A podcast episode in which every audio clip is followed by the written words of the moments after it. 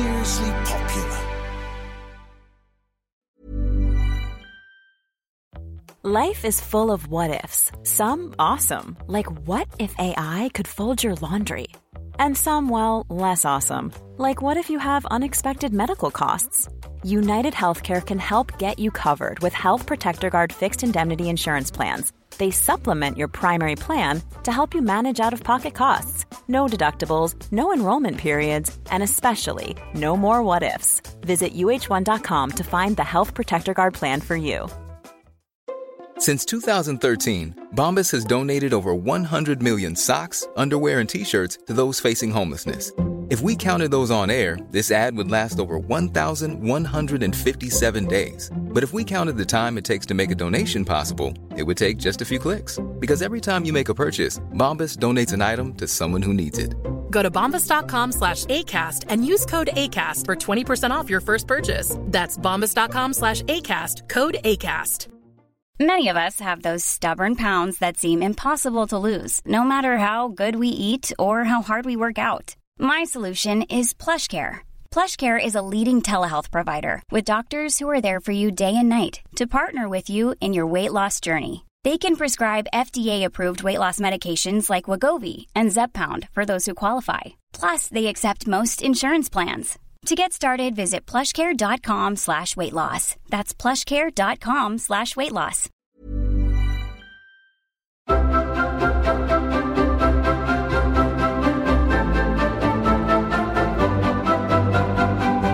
Hello, I'm Natasha Livingston, Royal Correspondent for the Mail on Sunday. Welcome to The Crown, Fact or Fiction? This is the podcast where we put royal experts on the sofa, turn on the crown, and tell you if what you're seeing is how things really happened. I'm joined on this and every episode of The Crown, Fact or Fiction by Robert Hardman, royal biographer and Mail columnist. Hello, Natasha. Here we are again, jumping, as it were, between the younger generation of the royal family and the senior members. So, of course, last time we were talking about the Queen and Tony Blair. Before that, we were very much looking at William emerging from nervous schoolboy into global superstar. And I think we're going to move that storyline along in this episode, don't you? Yeah, this is really a kind of coming-of-age story, and we're about to see Netflix's version of how William and Kate met. And obviously there is ample opportunity for artistic license here.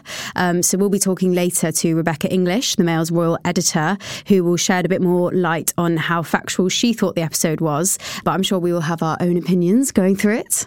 Yeah, I think it's fair to say at this point that we're possibly now entering the most speculative and therefore entirely fictitious episode of the series so far, because there's no sort of real factual evidence to go on. We know William went off to university, Kate went off to university. We don't really know much about it until they left university. We know what happened in the end. So what we're about to see, I think, comes under the heading of maybe not rom-com, but certainly romantic drama. Yeah, some bits are definitely funny, and I'm not sure if that in the way that it was intended. But yes, there's lots of scenes of them at university. Harry's back in it again, behaving badly in a lot of the scenes. But yeah. Well, I think we've got much to look forward to, probably quite a lot to moan about fairly shortly, quite a lot to amuse us. So here comes episode 7 of The Crown Series 6. It's called Alma Mater. It's Princess Diana. Thank you. Merry Christmas. Thank you very much. Here's £1. Here. That's very generous. What's your name? Catherine. Kate's fine. So thank you to Kate. Thank you. Merry Christmas. Merry Christmas. Someone obviously made an impression. He seems kind. Has a nice face. It's nice eyes too. Well, you never know. Mummy, he's a royal prince. When I first met your father, he was way out of my reach. It's December 1996. We've just watched the opening scene, which we can confidently say is definitely fiction, where Kate Middleton is with her mum, Carol Middleton. They are out dress shopping. It's Christmas. They're looking at sparkly outfits. Her mum is encouraging her to wear something a bit more flamboyant to attract the boys. And then by sheer chance, they run into Princess Diana, who is with a young William, and they are selling copies of The Big Issue for charity. Kate is kind of persuaded to buy a copy. They kind of have this little meeting. Kate character looks like she's kind of almost hyperventilating with excitement. Then she goes back to her very pink, fluffy bedroom and is cutting out a picture of William from a magazine. And then we get this incredibly sort of clunky lecture in sort of Middleton family studies from Carol to sort of set the scene for viewers, basically to sort of tell everybody where she came from, where Kate's father came from, how anybody can sort of reach for the stars. I mean, to me, I just felt, I don't know, it just felt a bit like one of those sort of B division films where sort of some character goes, I can't believe you never told me that I'm the father of my mother's child, or whatever it is, you know. And they sort of come out with the plot is sort of crammed into a few sentences of script. And it felt a bit like that. I can clearly see where this is going. We're going to have Carol Middleton played throughout this as a sort of, to put it charitably, Cupid. And we can already see that Kate is sort of sensing that a bit. It's very interesting, you know, they clearly knew when this episode's coming out because they're giving it a nice Christmas feel, aren't they? The festive feeling, yeah. It's all very festive. Maybe this episode would feel entirely different if you were watching it in July. But right now it feels of the moment. So let's go. Now you're 18 and of age. Now it's off to university. Hopefully, yes. Have you made your choice? There have been reports you're considering Edinburgh. I am, so assuming I pass my exams first. He will, he's such a swot. How do you think you might get along with the other students? Particularly those who might be anti-monarchists. He'll have their heads cut off. I just want to go to university and have fun. And girls? I think I'll have enough to be getting on with without worrying too much about girls. We're seeing William transitioning now from schoolboy to student. So this particular section of the episode opens with a rave almost going on in the basement of Highgrove. We know that there was a sort of party room down there. I'm not sure it was quite the sort of souped-up nightclub depicted here, but William and Harry definitely like to have sort of loud music and a few drinks. Then it cuts to Eton, where William is sitting very reluctantly in front of a press conference discussing what he's going to do now. He's 18. I'm pretty sure there was no such press conference. I do remember that for his 18th birthday, he did agree to have a photographer, Ian Jones, and also an ITN cameraman following him for various sort of stages of his final year at Eton to create a sort of pictorial record of that. But anyway, here it's him and Harry facing the press. Yeah, I did actually find an article that said he didn't hold his first press conference until 3 months after his 18th birthday, which I think we'll come on to. But anyway, so this fictional press conference, Carol Middleton is eagerly listening in, and yeah, you can kind of see her eyes sort of narrow, the cogs are whirring in her brain, and it's really sort of starting to tease out that idea that she's going to clearly be sort of meddling behind the scenes, paying a keen interest in William's life. Yeah, I think already I'm starting to feel uncomfortable about that particular subplot. Mm. We see William sitting there, sitting his exams at Eton, taking them very seriously. Slightly sort of odd moment. There's a knock on the door and a detective hands over a present. This is from your father, the Prince of Wales. I mean, I know the royals do a certain degree of formality, but, you know, they didn't have sort of detectives reminding Prince William who his father was as he's about to take his exams. Again, it's a case of the programme just in a sort of slightly unsubtle way crowbarring in all the various elements of this, just in case there's anybody sitting there watching The Crown in some far-flung corner of the world. This is actually the son of the Prince of Wales we're looking at. But of course, I think we know where the plot's going because we suddenly cut away from exams and school to a figure jogging with headphones on. Who might that be? We believe it's Kate Middleton, and she's very much going to arrive on the scene. Whether or not these portrayals are actually how it happened, we will have to see. Well, don't keep us in suspense. C in biology, A in geography, and B in history of art. Bravo! Well done, William. You're in. Have you decided where you're going yet, William? There's going to be St. Andrews. Not Edinburgh? No, I considered it. but St. Andrews is close to Balmoral, and the academic course there sounds excellent. I'm going to be taking a gap year. There's a survival course I want to go on in Belize. Then Chile with the Raleigh International expedition, where I'll be... Well, there we see another press conference. William announces where he's going to go next in his life. We've just seen A-level results time with the royal family. I'm afraid that just didn't quite ring true. My recollection, you're much more recent than I am, Natasha. I think A-levels normally come out in the middle of August, don't they? In which case that would all have been happening up at Balmoral, not everyone in suits, clearly at Windsor. But they did get the actual grades right. I did check the articles at the time, and he did get a C in biology, an A in geography, and a B in history of art. So that's something. Well, there we go. And then, yes, so the press was summoned to Highgrove. I remember being there for that. I'm sure I remember that day. And it did look a bit like that. It was in the open air. He was with his father. It was pretty straightforward. I think he just sort of talked about what he hoped to do in his gap year. I seem to remember there was a bit of a discussion about passing his driving test, actually. I think that may have been part of the conversation. We hear him outlining the fact that he is now decided to go to St. Andrews University, and he's got a few things lined up for his gap year. Gap years, for those who don't know, is that sort of optional year that some people take between school and university. It's a good opportunity to sort of spread your wings, do a bit of travelling, find yourself, and that is what happened. Yeah, I mean, maybe it's inspired by William, but definitely when I was at university, everyone used to joke it was a gap year that very posh people did.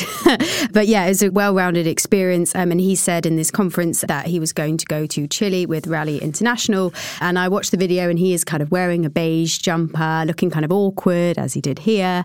And he told the press conference that he wanted to do something constructive. And then we flash to the gap year. It flies past in a couple of seconds, and we see him very diligently scrubbing toilets, playing with children, laughing around a campfire with friends. And I mean, when I watched this, I thought, surely he didn't actually scrub toilets. But then I found the picture, and he did. He really did. He was in Chile, and there was a brief day or two, I think, when a TV camera was allowed in to see what he was up to. And he really did have the gloves on, and he was scrubbing the loos. And it wasn't stagey. I mean, obviously it looked like that, but that's part of the sort of Operation Rally process, is that you do these sort of menial chores, and there was a lot of helping with the local school, local kids we see there. And yeah, I mean, in the space of sort of 20 seconds, this whole gap year has sort of been and gone. I thought we might see a bit more of it. I mean, only the Crown has got the sort of budgets to fly characters halfway around the world for sort of 5 seconds of travelogue, but I mean, it looked very nice.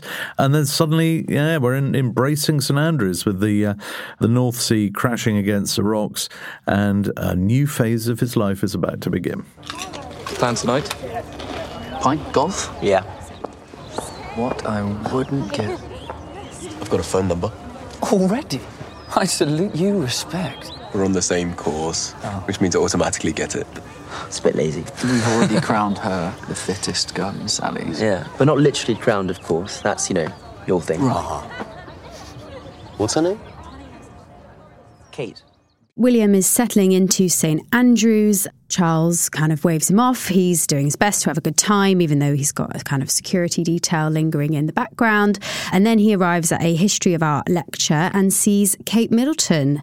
They kind of have a nervous meeting of eyes, kind of get a sense that they maybe like each other. And she's kind of comes across as quite studious. She's kind of focusing on her studies.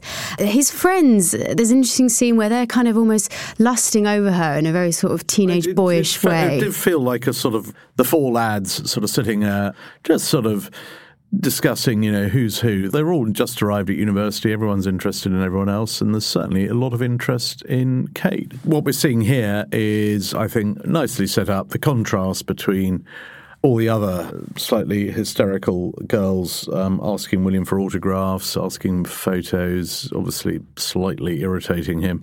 And then this very cool, calm, collected girl who just sort of wafts past, doesn't even give him a second thought, All the boys are talking about it. Clearly, she's being set up as the sort of absolute, belle of the ball. She's the one everyone's talking about, including William. That's the Kate and Intoxicate. Oh, yeah. That's it. One of William's friends comes out with some a really clunky line there. But, no doubt she was attracting attention. Yeah, and there's some interest in her family. Again, Carol Middleton comes up. They're saying her mum made some money out of a party business, and that's true. She started at Party Pieces, which made her a millionaire. It's not doing so well these days, but that's now she's sold the company. And then they also say that she was an air stewardess, and she did work for British Airways, didn't she? Yeah, that's something she alluded to earlier in the episode. That's where she met her husband. So we're starting to see William take possibly a bit more of an interest than he's letting on at the moment.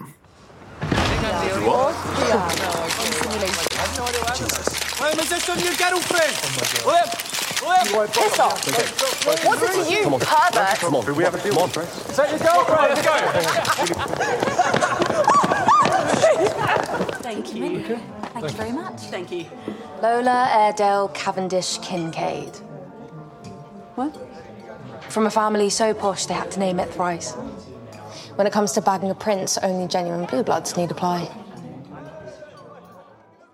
Freshers' Week is sort of continuing. It looks like as the first party, Prince William is soon flirting with a girl who we later discover has got a triple-barreled name, and there's a sort of first fling.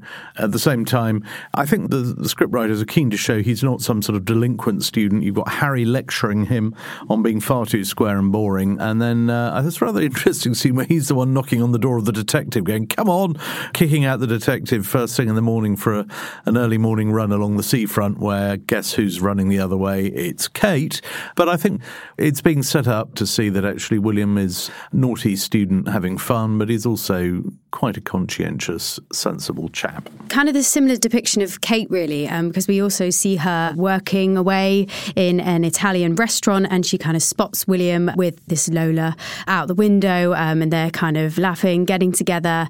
And I did check, and Kate did actually mention it was in the 2019 Christmas special with Mary Berry, and she said there was making a cocktail, and she said, it reminds me of my university days when I did a bit of waitressing. But Mary asked her if she was good at the job, and Kate said that no, she was terrible.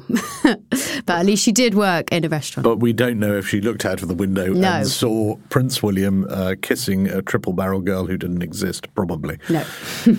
So that's where all the material went? Actually, I'm done with it now, but I've promised it to someone else first. You're welcome to the notes I made and the essay I've written if you think it would help. Thanks. When you're done, just text me and let me know. Yeah. Or cut a hole in your ceiling and give it back. I'm in the room directly above you.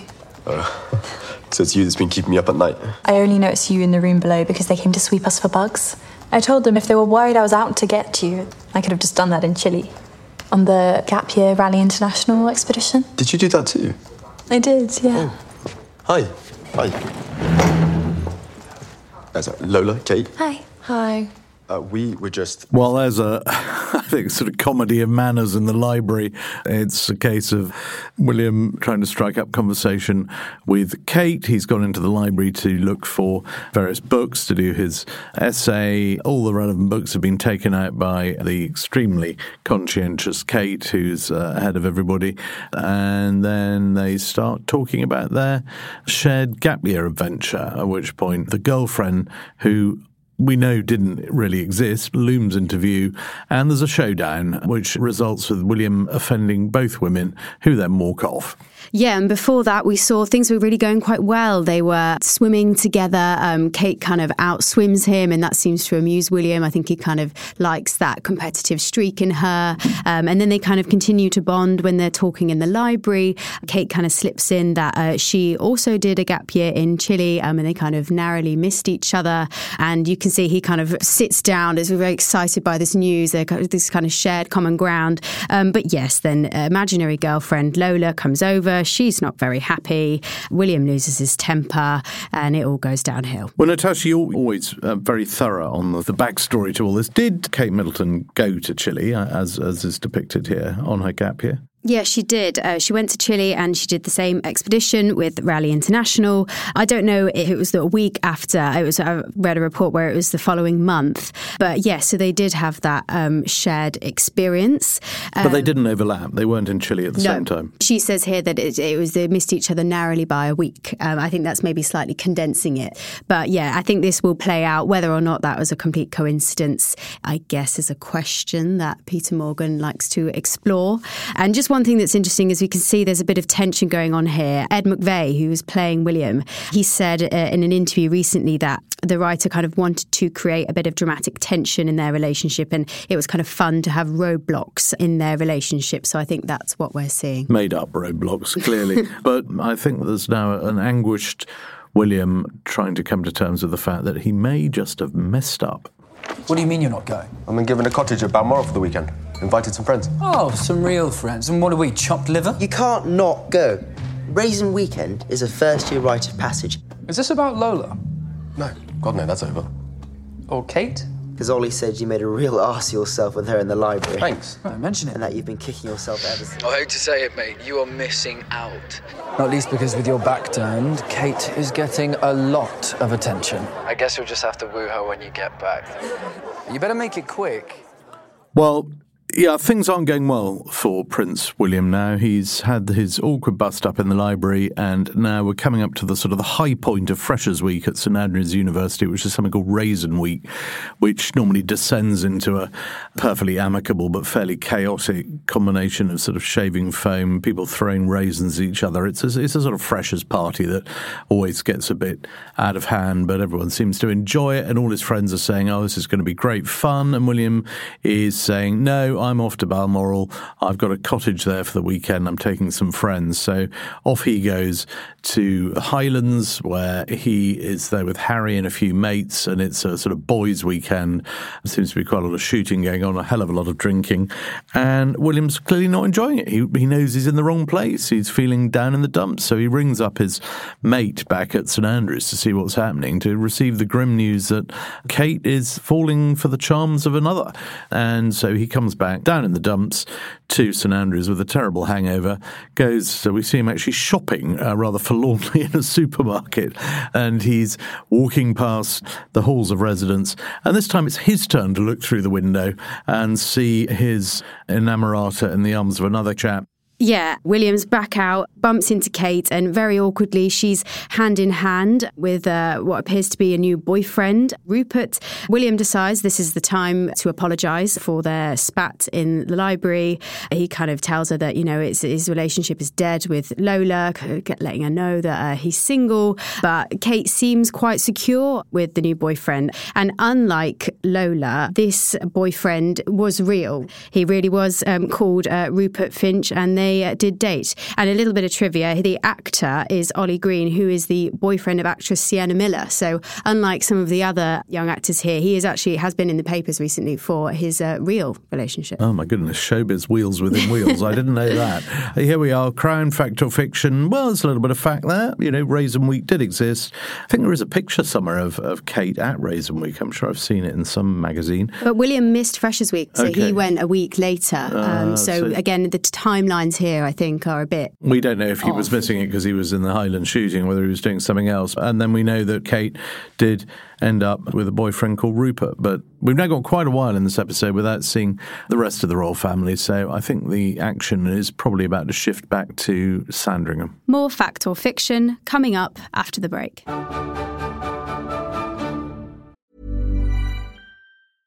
Hiring for your small business? If you're not looking for professionals on LinkedIn, you're looking in the wrong place. That's like looking for your car keys in a fish tank. LinkedIn helps you hire professionals you can't find anywhere else, even those who aren't actively searching for a new job but might be open to the perfect role. In a given month, over 70% of LinkedIn users don't even visit other leading job sites. So start looking in the right place. With LinkedIn, you can hire professionals like a professional. Post your free job on linkedin.com/people today. Since 2013, Bombas has donated over 100 million socks, underwear, and T-shirts to those facing homelessness.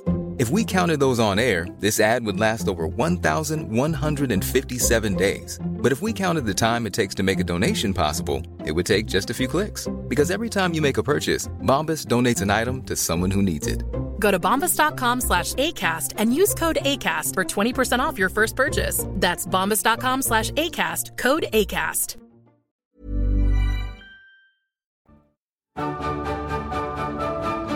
I used to enjoy history of art at school, but now I struggle to see the point in it.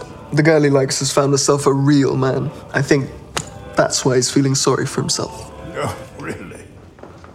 Knock, knock. Granny. I came to see if you were all right.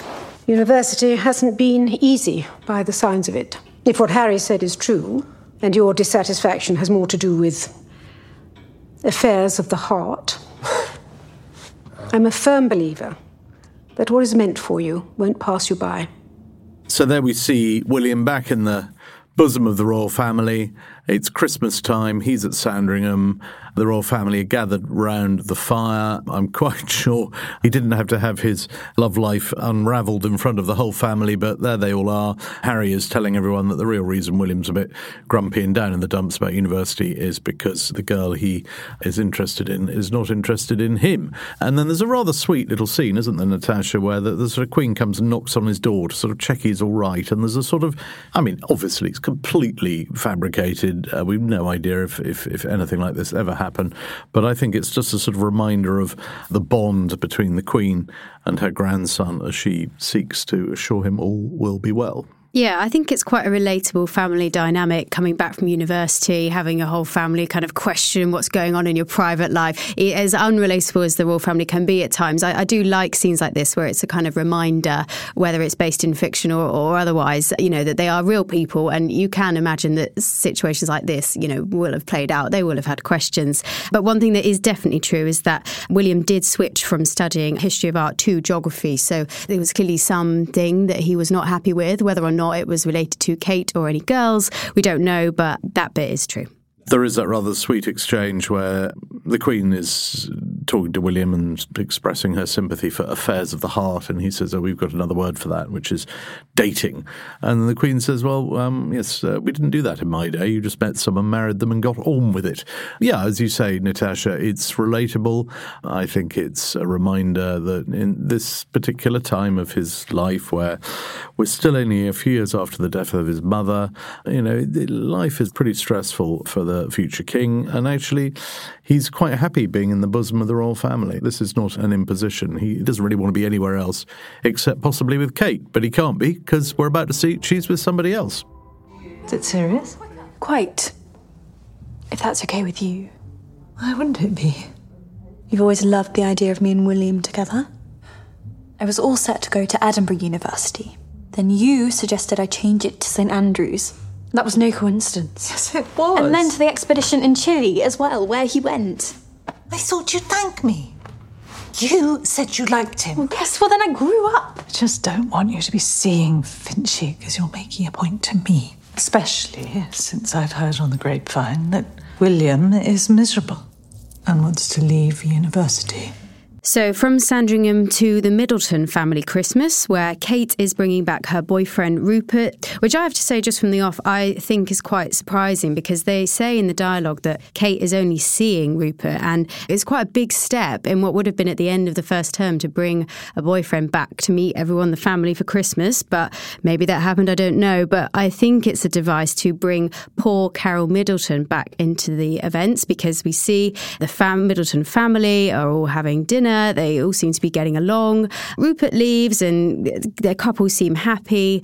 But then Kate and Carol have a bit of a difficult conversation where it all kind of comes out that Kate clearly thinks that her mother has been trying to orchestrate her getting together with William. I think we will discuss this later in more detail with Rebecca English, but it's clear that Carol here is being set up. She says she thinks Kate was always special, and William, the poor boy, needs, you know, a normal girl like Kate. This is the crown leaving absolutely no room for any doubt here at all. It's absolutely route one. This romance has been entirely engineered by Kate's mother. And I think that's incredibly unfair. These are the sort of charges that are wounding. And I just hope Carol Middleton doesn't have to sit and watch this. There are tensions too, as we see Harry and his father having a sort of furtive row about something, not quite sure what. Harry wants to go outside for a cigarette. Charles says, no, you stay here. Harry storms out. William's sort of catching a glimpse of this. And I think we're now going to cut back to family dramas at Sandringham. You're not really going to do it. What? Leave uni. Haven't decided. Stop muscling in on my territory. I know my job to be the f*** up in this family. Don't you start too. Go back to St. Andrews. What's going on with you and Pa? He found out about the weed. Went ballistic. Said I could have got myself expelled. Now he wants me to go to a treatment centre to spend the day with some addicts. What? Remorse and responsibility, he said. Thanks. Because it'll be in all the papers. And make me look like a lost cause again. So the episode comes to a close. We've seen Harry and William having a heart-to-heart, which is a wonderful example of Crown hindsight, where Harry's later troubles in life all being set up beautifully. You've got Harry saying to William, you've got to go back to university. I'm the one who messes up in this family. I'm the one who's, as he puts it, Willie Gold Star, Harry Black Sheep, Willie Saint, Harry Sinner. He's I think, Natasha, being caught in a tabloid story about a drugs bust or something. Is that right? Yeah, this did happen. He was caught smoking weed, but... And there was a story in the News of the World about this. But then, obviously, recently in his book Spare, Prince Harry accused Charles's spin doctors of kind of spinning this story in a way that made Charles look good by sending him to a rehabilitation centre to help him get better. But actually, Harry said this happened months before News of the World found out about Harry smoking weed. And so that was a kind of, they span him under the bus is the way that he talks about it. Well, it's been worked into the plot line here that naughty Harry has been caught smoking drugs, narrowly avoided expulsion from school and has to go to an addiction centre by way of penance. And Harry's sort of accepting his lot. He's saying, look, this is my role in this family, just to be the disaster area. Nothing can eclipse you. You're the great one. Go back to university. He's sort of rather sweetly saying, you thrive and I'll take the rap. And then we cut back to the ongoing saga of Kate, William. Will they get it together? Won't they? There was a rather interesting little moment at the end of that sort of showdown between Kate and her mother, Natasha. I don't know if you saw where Carol Middleton, who says to Kate, I've heard on the grapevine William's about to leave university. How on earth would she know that? I mean, Kate's at the university. She knows everything that's going on there. How does her mother know something she doesn't know about someone at university whom she has yet to meet? Yeah, it's kind of like her last throw of the dice to try and sort out this situation, her last kind of effort of orchestrating this relationship, pulling them together, pulling the strings, which again, I imagine is something that Carol Middleton might dispute and there is not really any evidence for. No, it doesn't ring true that she's sort of nudging her daughter with gossip about university that she's got and her daughter hasn't. Mm. But nonetheless, according to this episode, it does the trick because right at the end we see Kate's obviously taken this bit of gossip from her mother to heart and we see her sending a text and the last scene there is William being awoken by a bleeping phone and it says... Please don't leave uni, Kate Kiss. And I have to say I was a bit confused when the initial scene, Kate is sort of sitting on the end of her bed and a green light flashes up in her face and I was thinking, this is very Harry Potter, what's going on here? But of course it's an old sort of Nokia style phone. Oh, yeah, this is pre-iPhone era. So this is all new to you, but those are the days of very, very clunky phones. But, at least texting is around then. Yeah, she taps out the message here, the click of the keyboard. And, I guess it's, again, I don't know if this is true, but she's kind of being portrayed as the reason that William stays on at St. Andrews. Well, it's clearly being set up for another episode. We are very consciously not jumping ahead in Crown fact or fiction. We're just dealing with one episode at a time.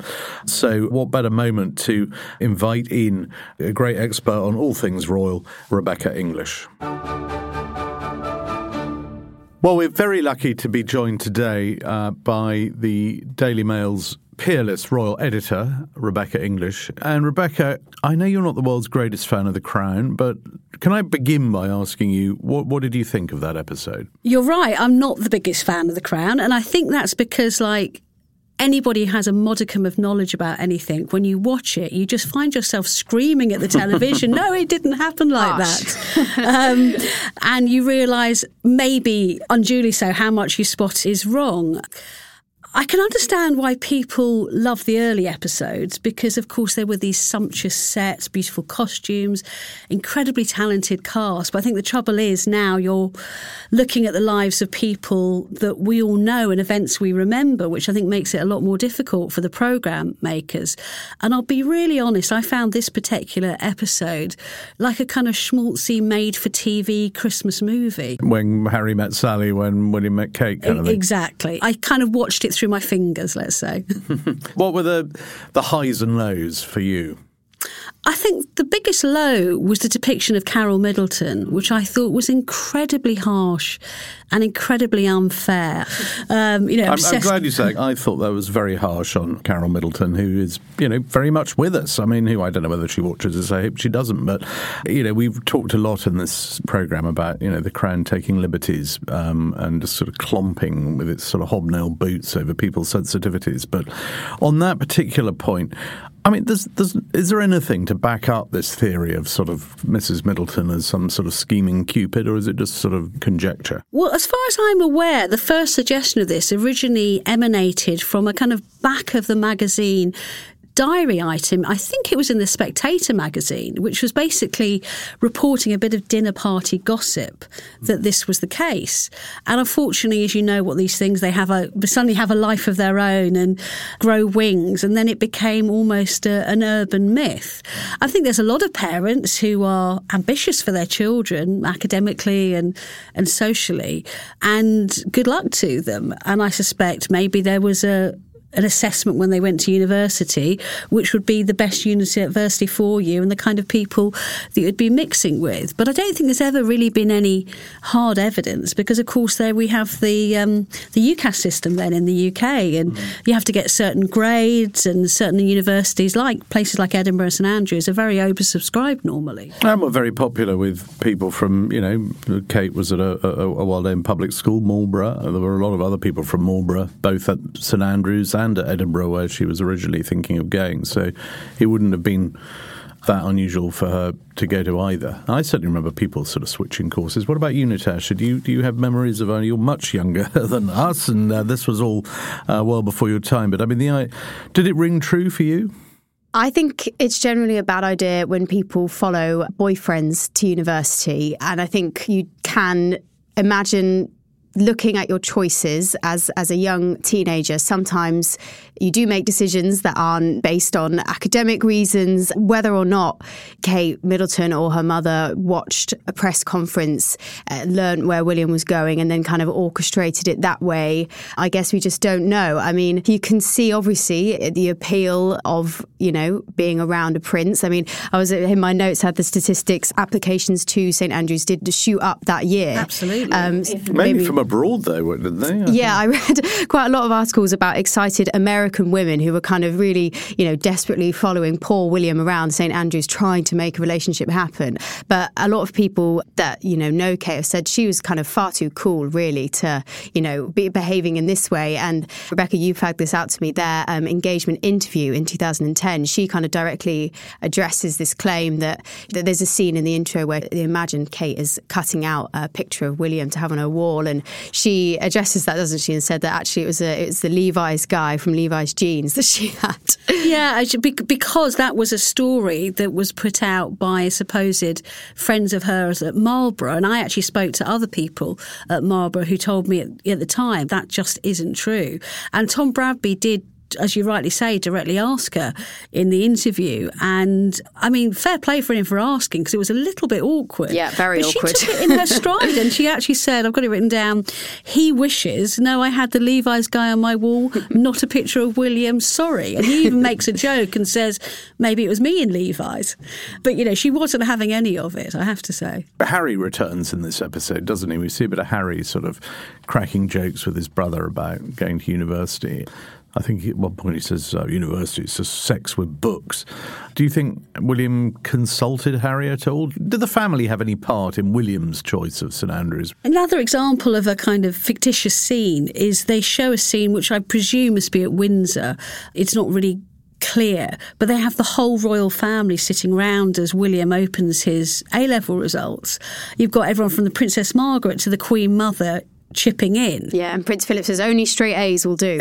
I mean, I'm just not sure anything like that ever happened. I mean, what child would allow it to? It's a question of, you know, opening your results and then maybe they're discussing them with your parents and telling the wider family. But those kind of scenes just didn't happen. And you're right to mention Harry, because given Harry's deal that he's got with Netflix for his own productions, you'd think they might look at him a little kindly on this, but certainly in this and a couple of the episodes around it, he comes out as a pretty unpleasant and not very likeable character who just spends his time going hurrah, huzzah, and drinking with a load of objectionable and obnoxious mates.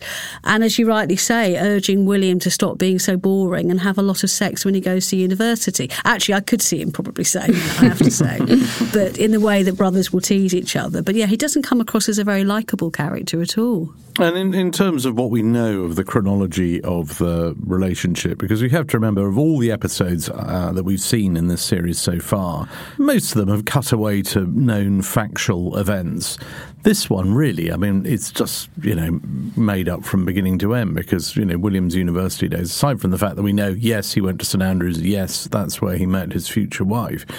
These weren't chronicled events. The chronology is a good point, and some bits they get right and some bits they don't. And there's a very good reason for this because, of course, William, his entire school and university career is largely undocumented because of an unprecedented agreement between Buckingham Palace and you know, then St James's Palace, later Clarence House, and newspaper editors to allow him the chance to grow up and experience this, unfettered by the kind of weight of scrutiny that would come with the media in his position. So again, for example, they show a big press conference where William announces where he's going to university and, you know, the media. And I don't expect people's sympathy for this, you know, we are what we are, but it does show this kind of snarling pack of journalists and flashbulbs going off. Once again, it just didn't happen. Part of this agreement was that he was interviewed by a single reporter from the Press Association and a package of pictures and videos given out to allow him, as I say, to grow up without this kind of pressure, but still feed the public interest in him, which was a positive public interest in him through the media. Also, I think you're right about raising how the nature of their relationship moved. And the Crown kind of portrays William as latching onto Kate from day one, pursuing her with a lot of kind of crude interjections from this kind of cackling group of friends that they had. Now, we know this is not entirely true, and the reason why we know this is from William and Kate themselves, because, again, they were asked about this by Tom Bradby in their engagement interview, and she admits in it, when she first met William, she was a little bit embarrassed and went red and scuttled off, but they soon got over that hurdle and realised they had a lot in common and became really good friends. And they openly admit that the relationship didn't become a romantic one until well into their second year when they were living together with Fergus Boyd and Ollie Chadwick, the two good friends of theirs, at a kind of private home in St Andrews. And they realised that actually their relationship was something more. They even joked about, well, could it have been a little bit awkward for the other people we were sharing a house with? But actually they just liked to see us quite happy. So again, there's quite a lot of artistic licence there. And also with the girlfriends. And this, I think, is particularly egregious because it portrays William as being in a relationship, and I'm going to have to read this because, as they say, from a family so posh they had to name it thrice. It shows him dallying with a lady called Lola Airedale Cavendish Kincaid, who, surprise, surprise, doesn't actually exist. And I think it's an amalgamation. Sounds like several breeds of dog. Yeah, exactly. How are we going to posh up this family? I'll just think of a few breeds. Yeah, we'll just chuck in an extra name there. It'll be fine. He did have a relationship with a young lady called Carly Massey Birch, and there was another girlfriend, Olivia Hunt. They were kind of 6, 8-week, 12-week relationships, you know, enjoying each other's company, starting out university, but nothing serious. And actually, Kate was the one that was in a serious relationship, or serious by university standards, with Rupert Finch. Who is named with his real name. He is, and that relationship is depicted properly there. He actually went on to marry Lady Natasha Rufus Isaac, who was a good friend of William's, and in fact, William had been rumoured to be dating her at some point. It's all very... very incestuous. They, as a couple, were also at the royal wedding. They were, yeah. And Kate has a design label, Beulah, which she wears a lot. So it's all very friendly and very, very harmonious. This is just sort of the pattern of university life. In that regard, this would sort of ring true. It does, but I think what's a bit unfair is the characterisation of this Lola character, who is a thoroughly obnoxious piece of work. Well, they may be sparing the blushes of any real girlfriend by giving her a fake name. True, but I don't think it says a lot to William's own character or judgment that that's the kind of girl he would get involved with, because obviously the then Kate Middleton is being portrayed as this kind of quite saintly, lovely character, which is true. Everyone I know that went to school with her, they used to call her lovely Kate. They just said she was just a thoroughly nice person. So I don't think it says a lot about William. And there was this, I don't know if you spotted it, Natasha, this very strange scene in the university library where William uses the word fit to describe a girl, and he suddenly starts getting it in the neck from both Kate and Lola about his sexism. And it was like, where did this come from? Yeah, they really gang up on him, don't they? In that scene, I also thought they are meant to be in a library, so I'm sure someone would have come along and wrapped them on the head, saying, why are you talking so loudly? I like the inference that they're all hard at work in the library.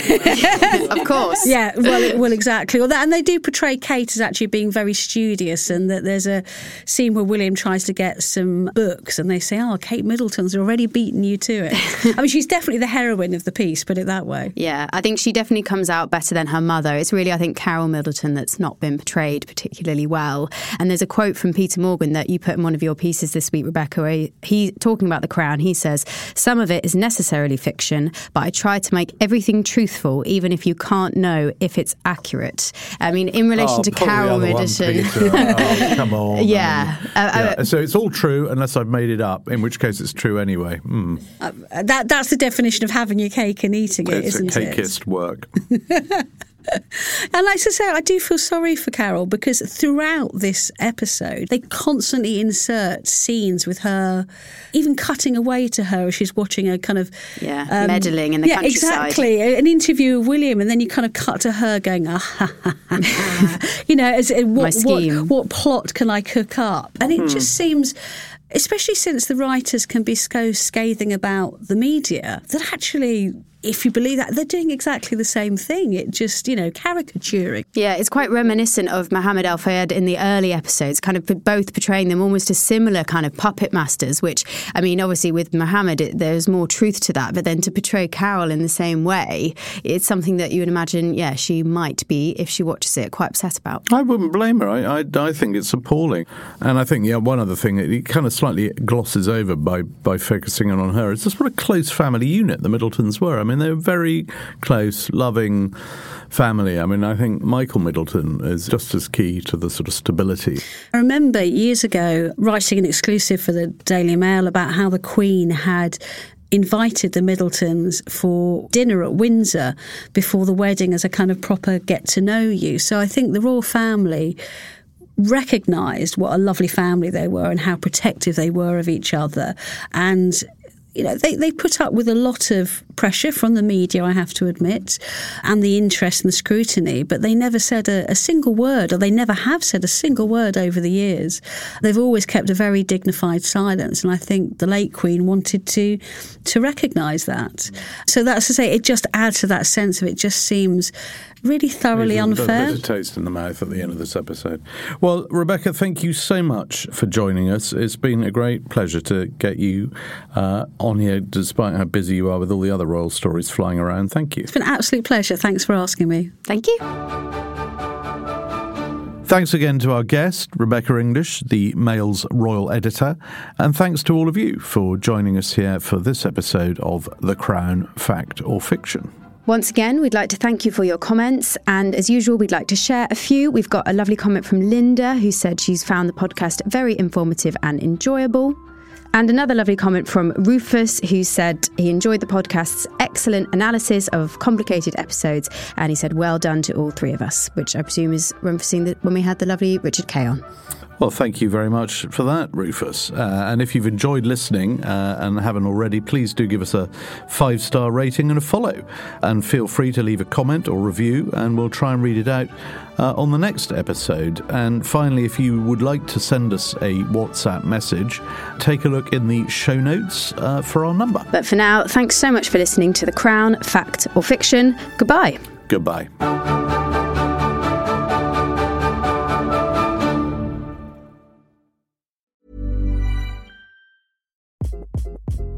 Hi, this is Craig Robinson from Ways to Win, and support for this podcast comes from Invesco QQQ, the official ETF of the NCAA. The future isn't scary, not realizing its potential, however, could be. Just like on the recruiting trail, I've seen potential come in many forms as a coach. Learn more at Invesco.com/QQQ. Let's rethink possibility. Invesco Distributors, Inc.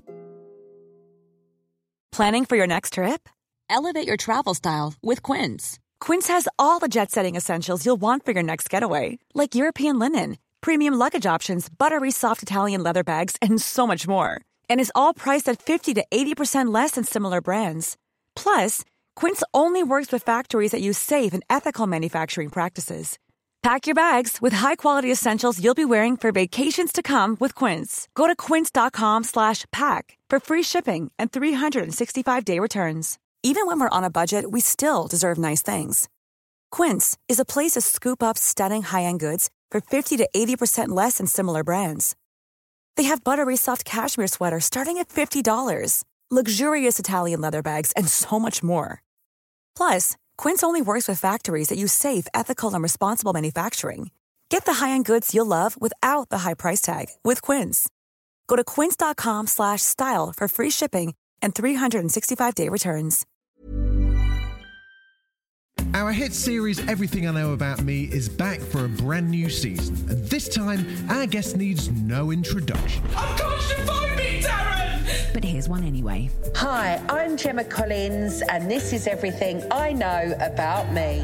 If you think you know all about Gemma Collins, think again, because this is the GC as you've never heard her before. It's been exhausting. Unashamed. And I was really heartbroken because I was pregnant and he was having an affair. Unfiltered. I have had an operation as well years ago. I have a designer vagina. Yeah, baby. I don't have camel toe. Unbelievable. And then they advised me, you need to have a termination. And, yeah... I remember that being really stressful. Everything I Know About Me with Gemma Collins is out this Thursday wherever you get your podcasts.